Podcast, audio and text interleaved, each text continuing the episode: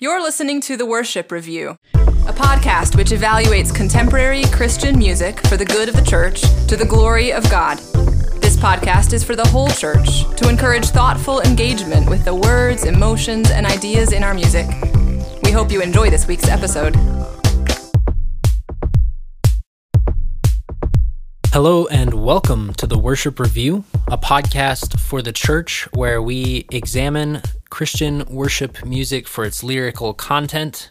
My name is Tyler and I'm joined by my co host. Hello, I'm Colin. And today we'll be taking a look at a song called In Christ Alone by Keith Getty and Stuart Townend, uh, although the lyrics were written by Townend.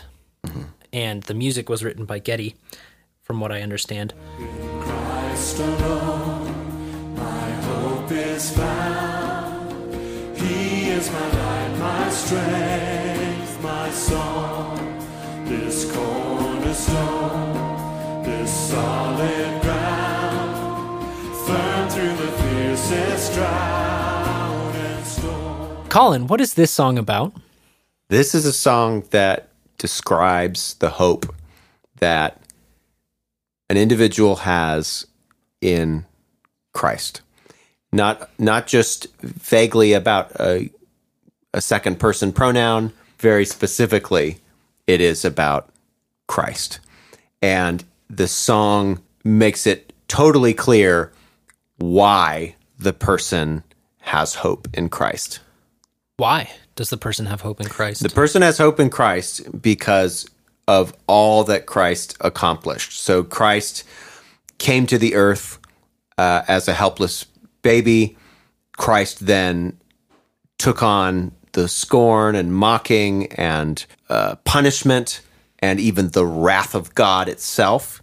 And then Christ was risen again, was raised again by God. And this brings about liberation for the person who's singing it. They are free of guilt, they are free of fear of death, and they have the power of Christ within them.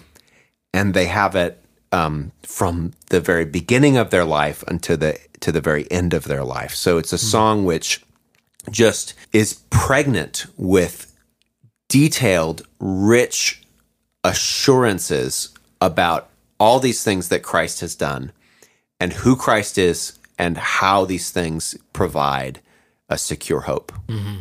And it's well structured too. It opens with that hope and then it founds it, it justifies it in the second verse in his incarnation and his resurrection in the third verse and the fourth verse, which boasts in the assurance that we have of our salvation. It begins at a totally different place than many songs and also even many like presentations of the gospel.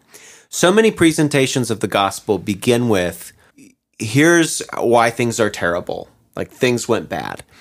This song begins with hope. And it does, in the first verse, give a sense of things that are going bad. It uses the storm metaphor, for example. It also uses a drought metaphor, but only very briefly the first verse of the song is all it starts from a place of hope. It begins very similarly to the song Who You Say I Am by Hillsong. That song begins with a person in the status of being welcomed by the highest king and then it's sort of asking the question how that happened. And in a way this song in Christ alone also begins with hope. I have hope. Here's why. And you mentioned the drought and the storm being used, but to your point, they're mentioned after the cornerstone, yes. the solid ground that is firm, right? Yes. So they're put into their proper context. Absolutely. And as you were saying earlier, there's a real cohesion to the story about God in this. So we know what Christ did in sequence that he yeah went he he, he was incarnate, he went to the cross, he was raised again, and he um, he now holds the Christian in his hand. I wondered about the phrasing in the beginning if it was intentionally meant to set up the structure of the song. He is my light, my strength, my song. Um, we have in the third verse the light. Um, light of the world by darkness slain, then bursting forth in glorious day. Up from the grave he rose again. So we have the light brought back into uh, reference with its former mention. And then also, not strength, but maybe a similar word, power. Um, no guilt in life, no fear in death. This is the power of Christ in me. And then at the end of the verse, until he returns or calls me home, here in the power of Christ, I'll stand. So I wondered if that was intentional or if that just is a nice coincidence.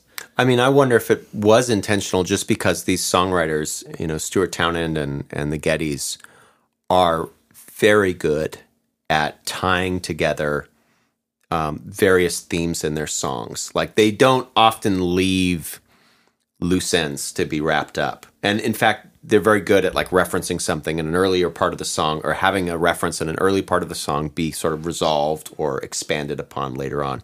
So, what does this song teach us about God? it teaches us very specific, very clear things about God. We do not have to wonder in this song why this person has hope. And there are some metaphors in this song, and many of these metaphors are scriptural. Hmm. So, like the cornerstone in verse one Christ is the cornerstone, at the solid ground, and that's firm through the fiercest drought and storm. So, not hmm. only is this a kind of logical use of metaphor, but it's a scriptural metaphor too. I mean, it harkens back to the parable of the man who built his house on the rock.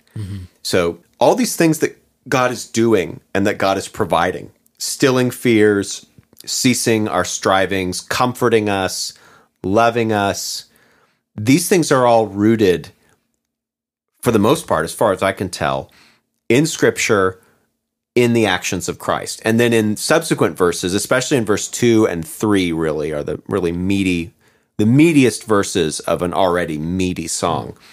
Those verses really ground the song in specific actions of Christ. They just simply say what Christ did.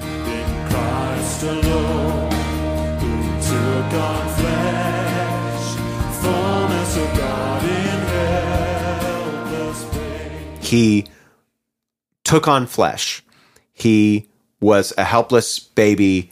He was a gift. So there's a metaphor there, but we already know what the gift is. Like it's not just it the song doesn't just tell us about a gift. It says this is what God did. He took on flesh.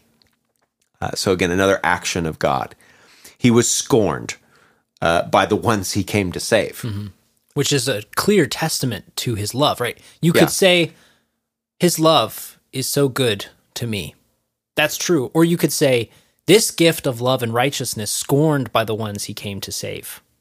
That ac- accomplishes uh, a similar thing, but with much greater magnitude, and also it probes the depths of the intellect in ways that the former didn't, in that it Yeah. roots it in objective truth. to think about songs that we've already done on this podcast about not being able to think. This is a song that actually uses our minds to create doxology. This is a song that brings us into worship God by painting very vivid and clear pictures in our mind mm-hmm. and and and and making our mind comprehend as much as we can the magnitude of what Christ has done. And of course, even this song can't capture that, but this song is actually very helpful in connecting our thinking about God with a response mm-hmm. of worship.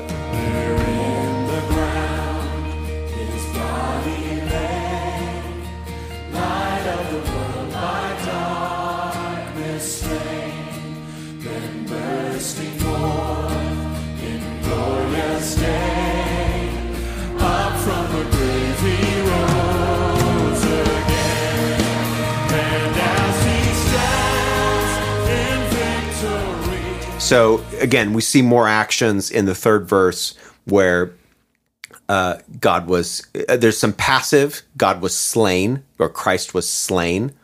So, and again, clever use of passive because this is something that happened to him. Uh, and then we have the active bursting. So Christ takes over again as the actor. He bursts forth. He rose. He stands. Because Christ stands in victory, there's no curse of sin that can still grip the person, and the person is God's, and God's is His, and the person has passive again bought, been been bought mm-hmm. um, with the precious blood of Christ. So there's a lot of action rooted in Scripture, rooted in the actions of Christ, and the use of passive and active voice really well done as well in here. Mm-hmm. Mm-hmm. And the salvation is clearly accomplished by God mm-hmm. and not by the worshiper who is pretty much along for the ride in the song in the best way possible. Yeah, I mean, the song sets it up that way. In Christ alone, my hope is found. I mean, that's just the first thing that the song says mm-hmm. is this is the place where my hope resides, and then it goes through. And in fact, by the time we get to explanations of the Christian life, which is in verse four, it is again in relation to the work that God has done. So the Christian life is a life of guiltlessness because of the power of Christ. Mm-hmm. And the Christian life is a life where we don't fear death. To live as Christ and to die as gain, because we know Christ rose from the dead, and so we will be risen as well. And in fact, again, the the the song even assures the Christian that this assurance is has been there your whole life and will be there until you die. You your destiny is commanded by Christ. So it just sets up, I think, such a good and healthy view of sanctification as all as a work of God as well. Mm-hmm. This everything that the Christian is doing has been ordered and ordained and commanded by God in Christ, and nothing can change it. says no power of hell, no scheme of man. So neither spiritual forces nor secular forces can change the status of the Christian. Time doesn't change it, and we are simply hoping in a sure way, not in like a subjunctive, it might happen way. We have a sure hope. Uh, and then it's interesting too because the act, the uh, verb is repeated here, which is stand. At the very end of the song, the last word is stand. So we see in verse three that Jesus stands in victory, hmm. and that's describing the resurrection, the resurrecting action of Christ. And then at the very end of the song, we see that the believer also stands in the power of Christ. Mm-hmm. So a nice use of actions where we see the same action taken by both Christ and the believer, but um, there's a unity there. There's a there's, there's that sense that ver- the verse four is, really about sanctification, and there's even like a way of expressing the hope of sanctification there. No scheme of man can ever pluck me from his hand. I don't know how long these lyrics took to write, uh, but they are they are a piece of art. Like in and of themselves, they they are so clever and so multi-layered in so many of the ways that we've seen songs miss the mark. This song really, in my view, just hits so many of the aesthetic criteria even not not not just to mention the objective truth It's interesting to think about the pronoun usage because I don't think there's a single first person plural at all. The No. us or we, We, ac- yeah. acknowledgement of the body is not there, uh, but it, it can be very quickly inferred from context. yeah So you offer very high, very high praise of this song. yeah Um, that's not always been the case. There have been some who have rejected the song and, and sought to remove it from hymnals. And the controversial line is in verse 2.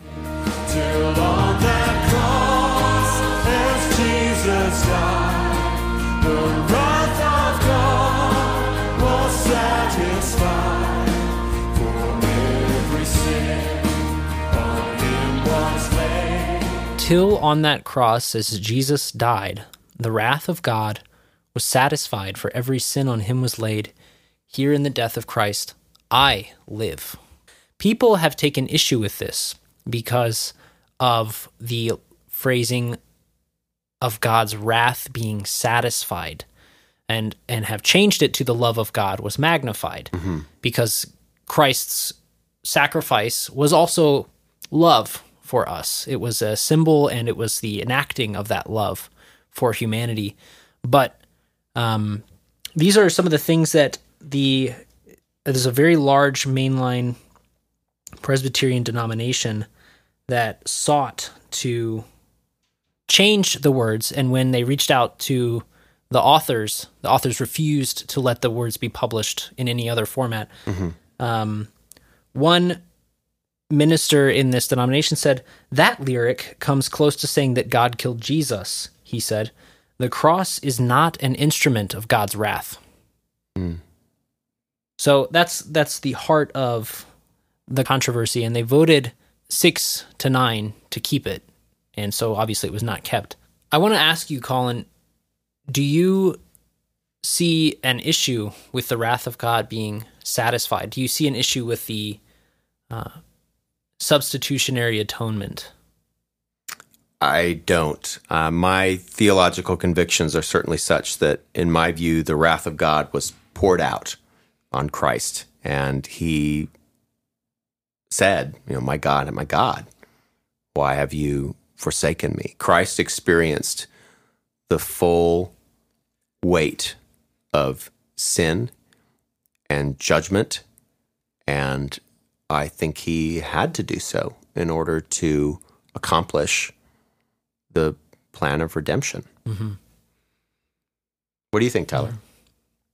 I do not object to seeing the cross as an act of love, but in this context, it's meant to put that over and against the attribute of God of righteousness and holiness. Uh, and so a holy God has to have wrath. And so I think this is a classic case of um, confusion by allowing the attributes of God to compete with one another rather than being viewed in um, perfect harmony in Him. So I, I do not object to saying that the wrath of God was satisfied on Christ on the cross. So USA Today picked up the story because it was such a big move to cut this beloved song from the hymnal. And so in 2013, they ran a story on this.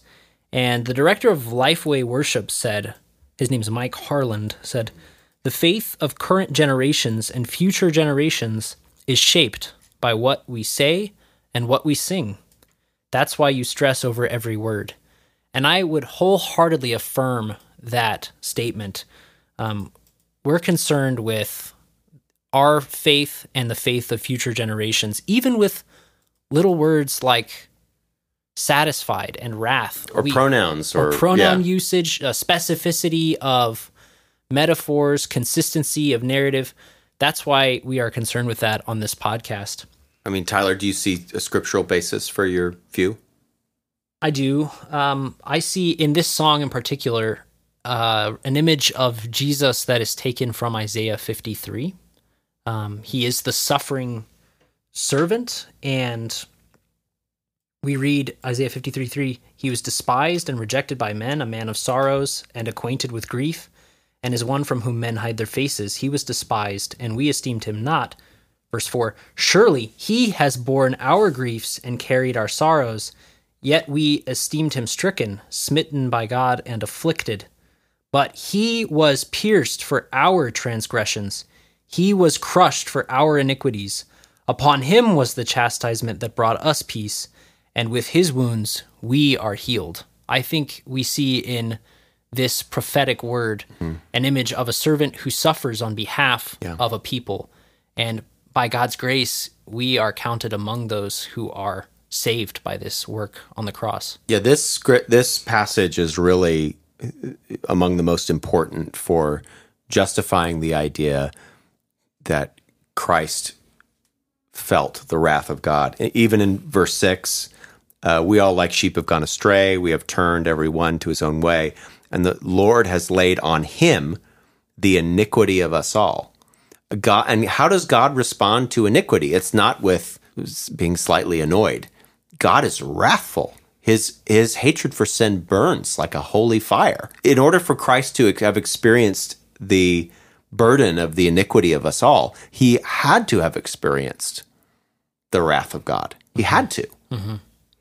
He wouldn't be a holy God in in the best sense He wouldn't be the he would not be a holy God if he did not burn with wrath against sin. And we live in a world of great, enormous, evil sins and people perpetuating horrible things. And if I were to say that my God is not uh, angered by that in Yeah. his very being, I would be lying about Yeah. my God. Uh, It would be right. It is right and good for God to be wrathful about those things. I'm sure that people who have committed heinous crimes have been called. Sometimes in prison. Exactly. And if that's the case, and Christ paid for their sin, the wrath for those sins must be hot. We feel hot wrath for those sins, and yet our wrath probably does not even compare No. to the wrath of God. So for Christ to have taken on the iniquity of us all, uh, for for all of those murders and uh, lies and thefts and you know all sorts of abysmal, terrible, heinous crimes, it, the wrath must have been. Uh, we we could not bear it. You know. So we've discussed the clarity in passing quite a bit. The metaphors are precise, they are consistent, they tie things to actions in scripture. Um, Colin, do you have concluding remarks on this song? What would you say uh, about this song in general? It is a song that clearly explains the hope that not only this worshiper has in Christ, but as we sing it, it is our hope.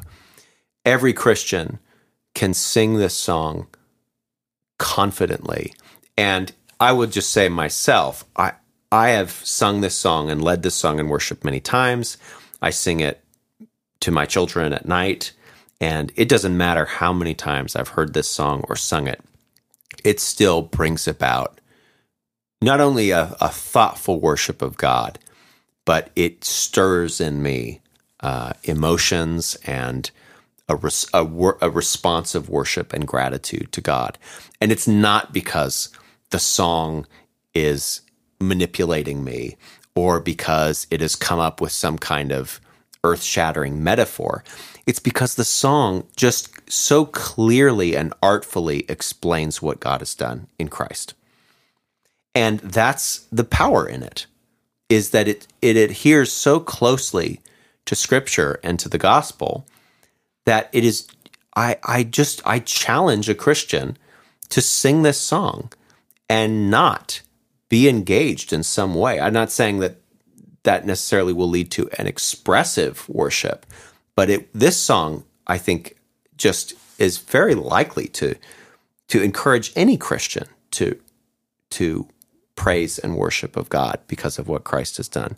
Mm-hmm. And unlike some other songs that we've looked at, the music that is accompanying the text is triumphant.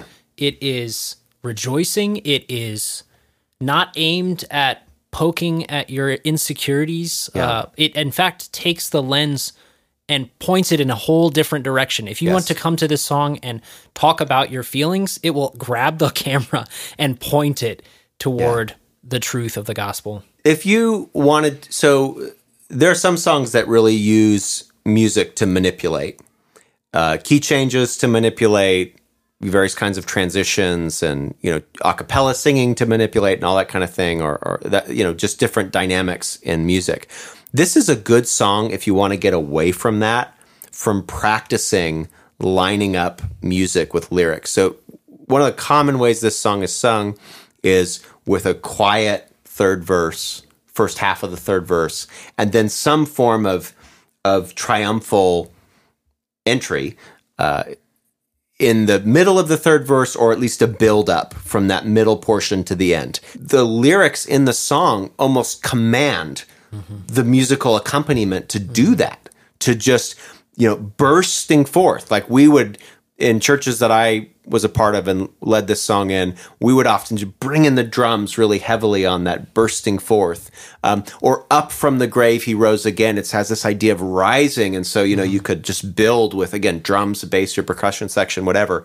And you couldn't open this song with "In Christ alone." Yeah, right. You you can't do it. With a cry, crying, whiny voice. right, and Yeah. even the third verse, which Yeah. you said has been performed, and I've heard it that way quite quietly in the beginning, and then crescendoing and then maybe a jump Yeah. up the octave. And- you can't start that verse.